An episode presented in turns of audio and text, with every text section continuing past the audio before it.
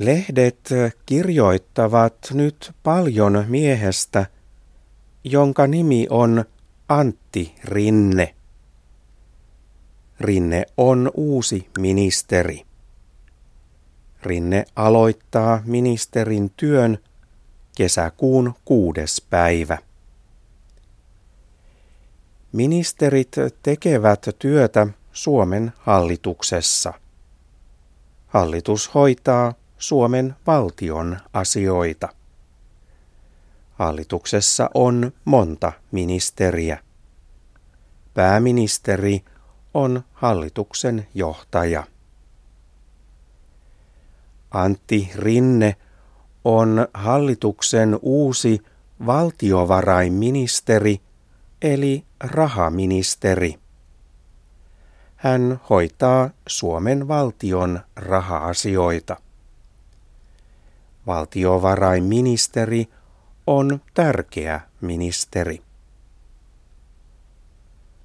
Antti Rinne pääsi valtiovarainministerin työhön, koska hän on SDP:n eli sosiaalidemokraattien johtaja.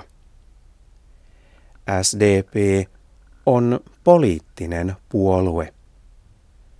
Sosiaalidemokraatit valitsivat Antti Rinteen SDP:n johtajaksi toukokuussa. Hallituksen ministerit tulevat eri puolueista. Hallituksessa on nyt ministereitä myös SDP:stä.